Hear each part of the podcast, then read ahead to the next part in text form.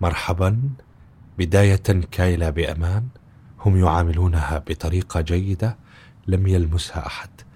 لم يسمحوا لي بلقائها قبل خروجي، ولكنني سألت الحارس عنها، أبلغني أنها بخير، وأنهم أعطوها غرفة مشمسة وواسعة مع حمام خاص، وأنهم يعتنون بها. لا أعرف ما أقول أو أكتب.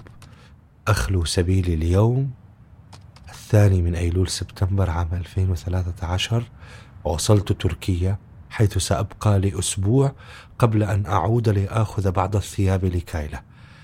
سأكتب لكم المزيد غدا.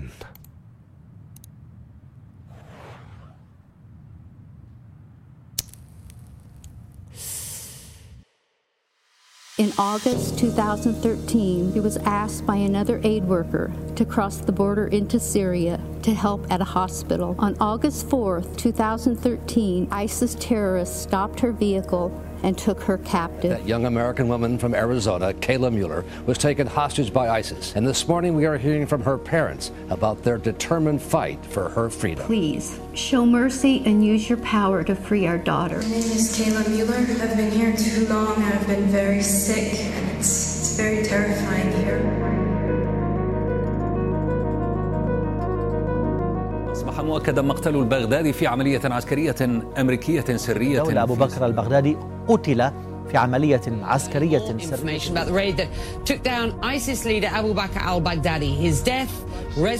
The bloodthirsty killer known as al-Baghdadi is dead.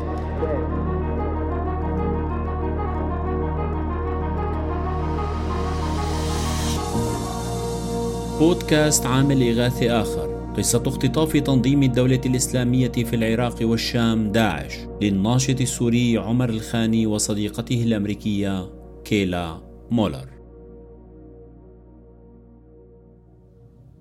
أيقظني قرع السجان على الباب معلنا وقت الخروج إلى الحمامات. وقفت هلعا جفلا، عدت إلى الواقع محني الظهر مكسور النظرة. بعض الخطايا أثقل من الموت. جاء يوم الجلد. يعلن المؤذن نداء صلاة الفجر بعد التكبير والشهادتين. يطلب المسلمين إلى الصلاة ثم إلى الفلاح. حي على الفلاح، حي على الفلاح. وقلبي يسألني، هل فلاح الأمة بجلدي؟ ربما، ولكن هل فلاحها بالإبقاء على كايلا رهينة هؤلاء؟ انقبضت أحشائي كعادتي عند مواجهة الألم والعذاب، فهذه مئة جلدة. إن كان جلادي في التحقيق هو المنفذ للعقوبة، فالموت مصيري لا محال. بدأت كلمات المؤذن تطول وتتهادى بكسل، ثم توقف الزمن. تجمدت مشاعري عند حدود دقات قلبي. أزيز في رأسي، صداع يمزق جمجمتي كأنها تفتح بمسمار صدئ. صار الدم ينتفض في عروقي، تهتز قدماي لا إراديا، ويداي ترتجفان. أخذت أراجع الزمن وأداول قصصه وأعيدها وأزيد في تفكيكها وفهم ما جرى ويجري ودراسة كل التوقعات.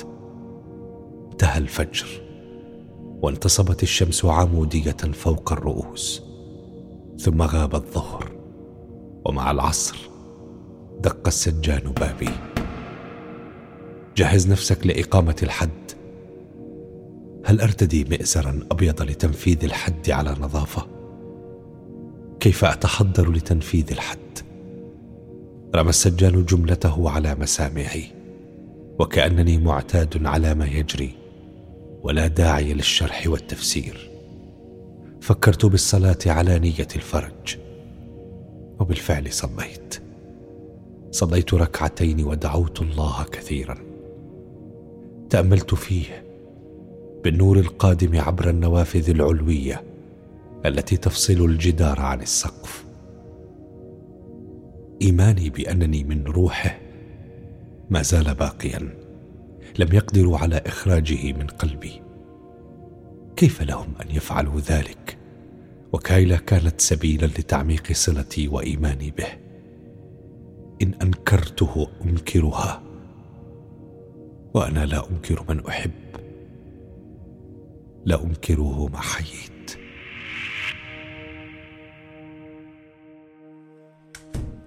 شوف شو جبتلك معي اليوم من السوق، هذا هدية مني إلك. آها، هذا مصحف، من وين جبتي؟ اليوم بالسوق سألت بمكتبة تركية عن قرآن باللغة العربية، لأنه بعرف إنه ما عندك واحد.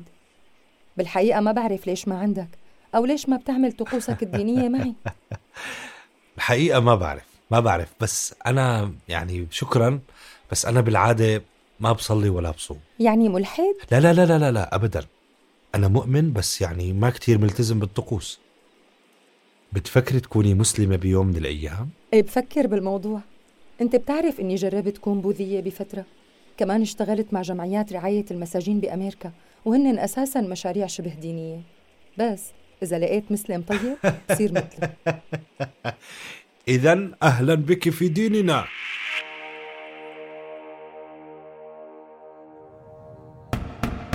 دقت ساعة القصاص.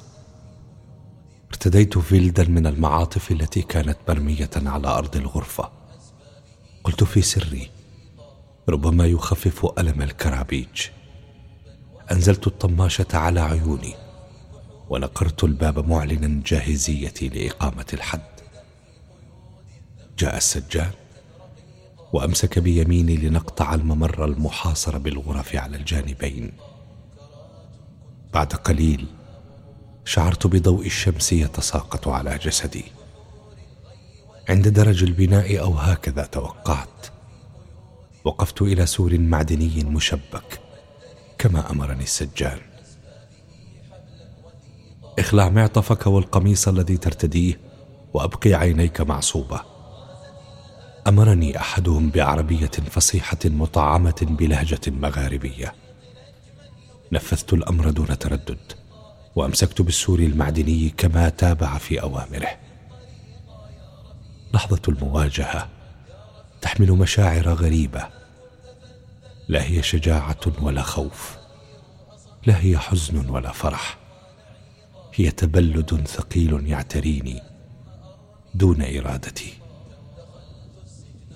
انطلق الصوت المغاربي ذاته يتلو آيات القرآن: تلك حدود الله فلا تقربوها. وبالطبع ختم بصدق الله العظيم، ثم أعلن المناسبة التي جمعتنا، وهي جلدي. أنا الزاني الأعزب. بدت لي مراسم زواج أو قداسا غريب الأطوار، ولكنني لم أعترض حتى في داخلي، بقيت بتبلدي.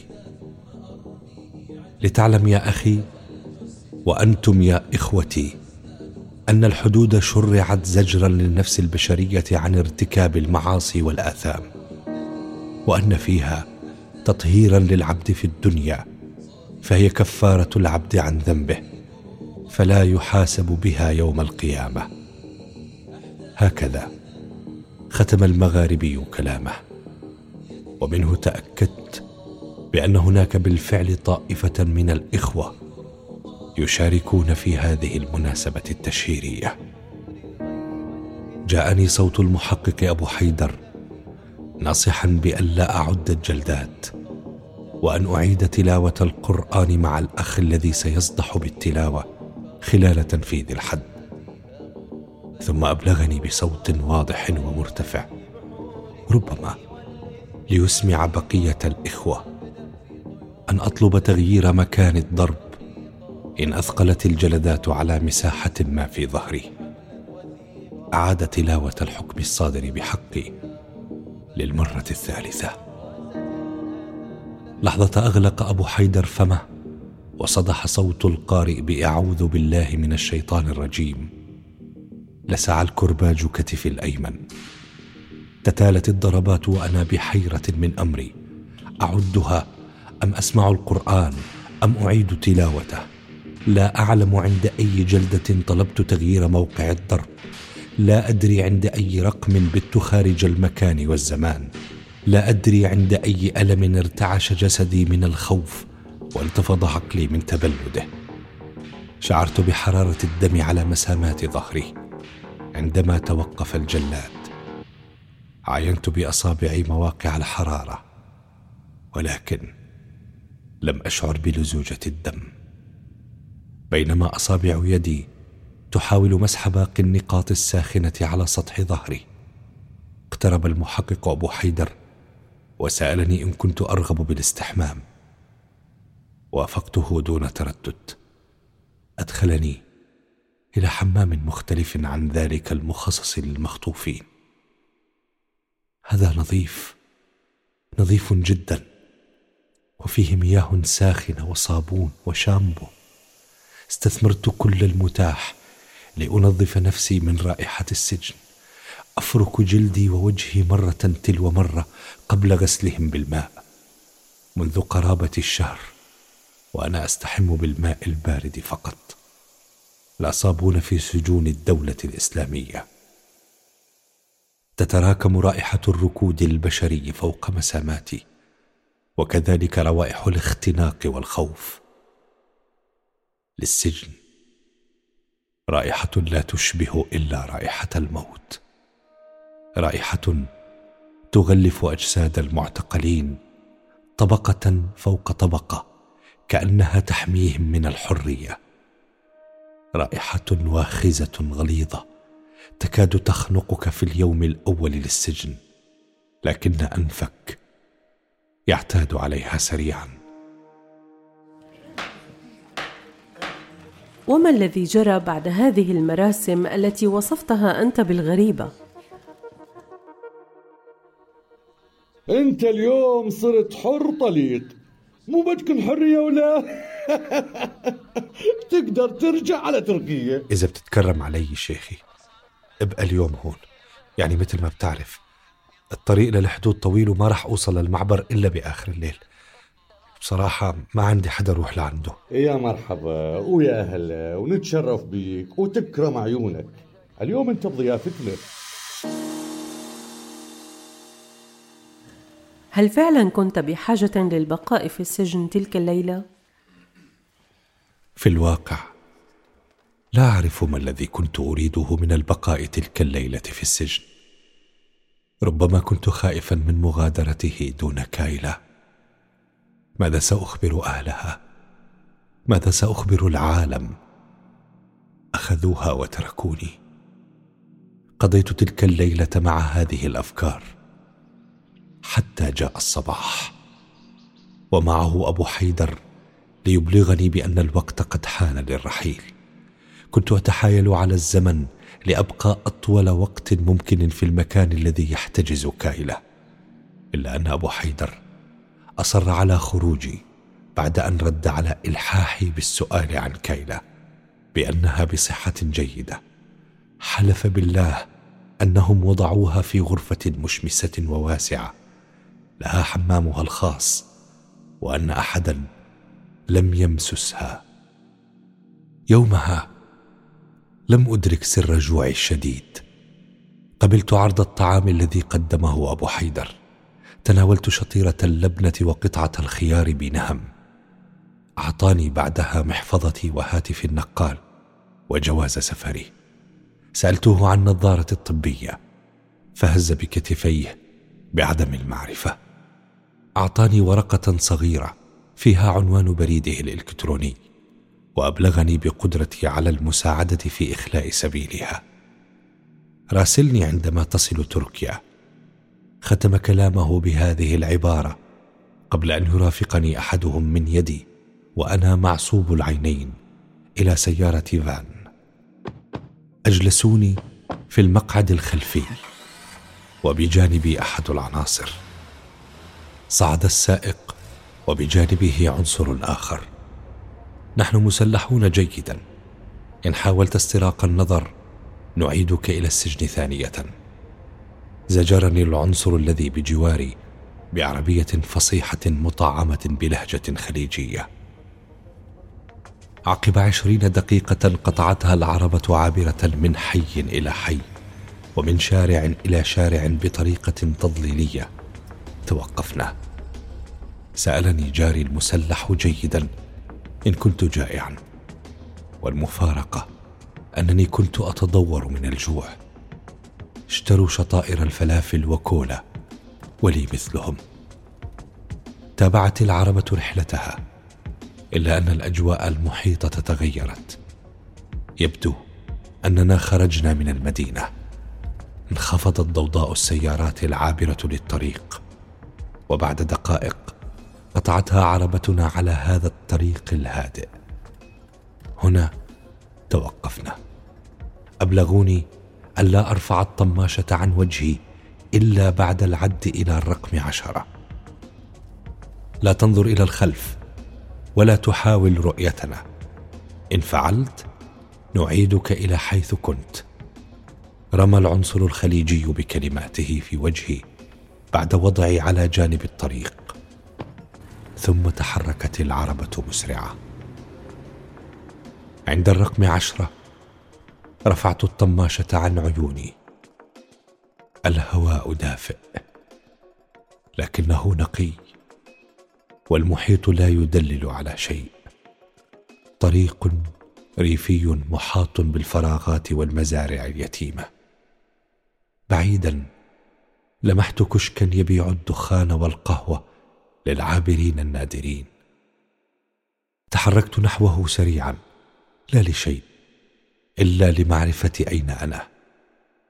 تأملني مستغربا، ثم سألني إلى أي وجهة أنوي الرحيل.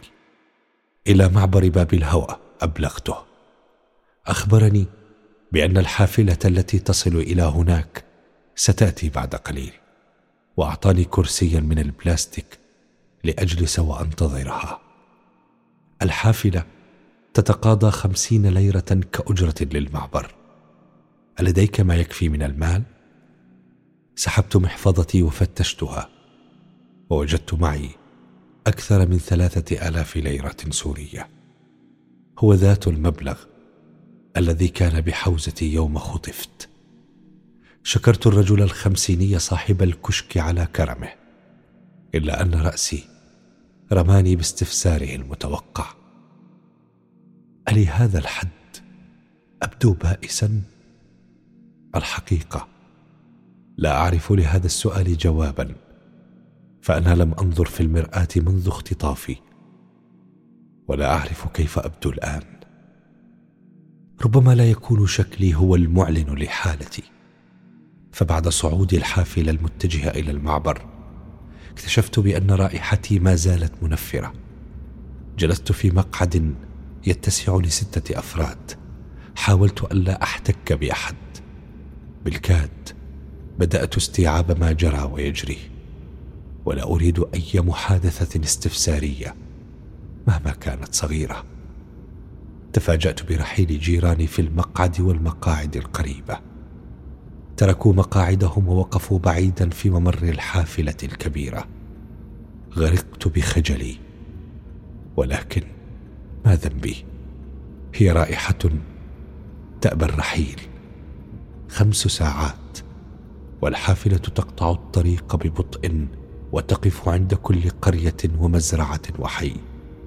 تتمهل كأننا في نزهة لا في حرب. أصر على الصمت سلاحا كي لا أفتح المجال لسؤالي عن حالي، فلا أستفسر عن الزمن المتبقي للوصول إلى المعبر. لست الوحيد الصامت. لا أبالغ إن قلت بأن جميع الركاب قد أصابهم الخرس. الكل يتأمل في الفراغ ويطرب لأصوات العجلات تطوي الزفت المهترئ. لا موسيقى، لا راديو، فقط صوت الحركة والحياة. لافتات تغرق جانبي الطريق محملة بعبارات التوحيد الإسلامية، أو بآيات قرآنية، أو مقاطع من أحاديث للنبي محمد. الجدران في بعض القرى التي عبرناها غارقة بخطوط سوداء عريضة تعلن بقاء الدولة الإسلامية باقية، استعراض للقوة والرعب، استعراض للموت، محمولا على حروف مقدسة لدى كل مسلم. استخدام رخيص لإيماننا كوحش كاسر يخيفون والعالم به. غموض الجمل القرآنية المبتورة من سياقها يتوافق وغموض التنظيم ذي القيادات المجهولة النسب. من يعرف أمراءهم يتوارون خلف حجبهم الكثيفة، لا يختبئ إلا الخائف والمذنب. أحاول وقف دوي الأسئلة في رأسي بتأمل البيوت المتضررة من الحرب. باتت سقوفها من أكياس النايلون وجدرانها من القماش البالي. عاد السكان ترميمها على عجل لتحميهم عيون المارة، لا حرارة الشمس ولا مطر الشتاء. رمموها لا لتحميهم من براميل الطائرات أو الصواريخ بعيدة المدى، رمموها لتخبر الطيار بأنهم ما زالوا على قيد الحياة. إن كانت هذه آثار الحرب هنا، فماذا عن ريف دمشق والقابون؟ ما الذي حل بأهلي؟ كلما اقتربنا من المعبر يقل الدمار وترتفع أعداد الزاحفين إلى الأمل. وصلنا البوابة بعد الرابعة عصرا بقليل. المعبر مغلق من الآن إلى الغد. بدأت البحث عن طريقة لدخول تركيا تهريبا، فلا مجال لبقائي هنا. حيرتي لفتت نظر أحد سائقي التاكسي فسألني عن حاجتي وأبلغته. أوصلني إلى مهرب يتقاضى حوالي ألفي ليرة سورية لنقلي عبر الجبال إلى الطرف التركي. في الطريق إلى معبر التهريب طلبت من السائق التوقف عند أي محل يبيع السجائر. أشعلت أول سيجارة منذ أكثر من شهر وأسندت رأسي إلى النافذة ورحلت بعيدا. حاولت التقاط أنفاسي قبل رحلة العبور بين الجبال والأحراش.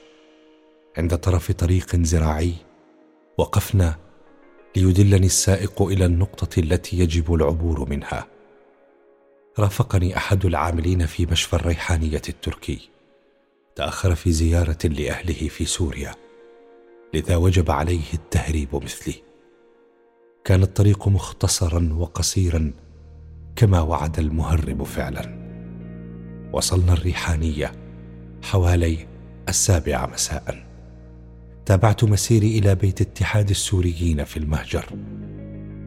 فتح أحدهم الباب ونظر طويلا في وجهي قبل أن يدرك من أنا. أبلغني بأن القلق قتلهم، ونزل هو وزميل آخر من الاتحاد للبحث عني في حلب وريفها. تواصلوا مع قيادات عسكرية رفيعة في الجيش الحر كمحاولة لإخلاء سبيلي، ولكنهم فشلوا. أحد هؤلاء القادة، وبعد إطلاقه الوعود الطيبة، عاد واعتذر معلنا أن الأمر أكبر منه. أسير كأنني في حلم، والشاب الذي فتح الباب يتكلم. دخلت الحمام وأخذت أغسل جسدي بكل ما طالت يداي من صابون وشامبو ومياه حارة. رميت ثيابي والطماشة التي خبأتها في جيب سروالي كرسالة مشفرة. فتحت حاسوبي المحمول وعلى الفور كتبت دون تفكير لأهل كايلا رسالتي الأولى. لو سمحت سيد الخاني، هل لك أن تخبرنا تفصيلاً ما الذي جرى بعد خروجك من السجن؟ In August twenty thirteen, he was asked by another aid worker to cross the border into Syria to help at a hospital. On August fourth, twenty thirteen, ISIS terrorists stopped her vehicle and took her captive. That young American woman from Arizona, Kayla Mueller, was taken hostage by ISIS. And this morning we are hearing from her parents about their determined fight for her freedom. Please, show mercy and use your power to free our daughter. My name is Kayla Mueller. I've been here too long. I've been very sick, and it's, it's very terrifying here. أصبح مؤكدا مقتل البغدادي في عملية عسكرية أمريكية سرية. مولى أبو بكر البغدادي قتل في عملية عسكرية سرية. The bloodthirsty killer known as al-Baghdadi is dead.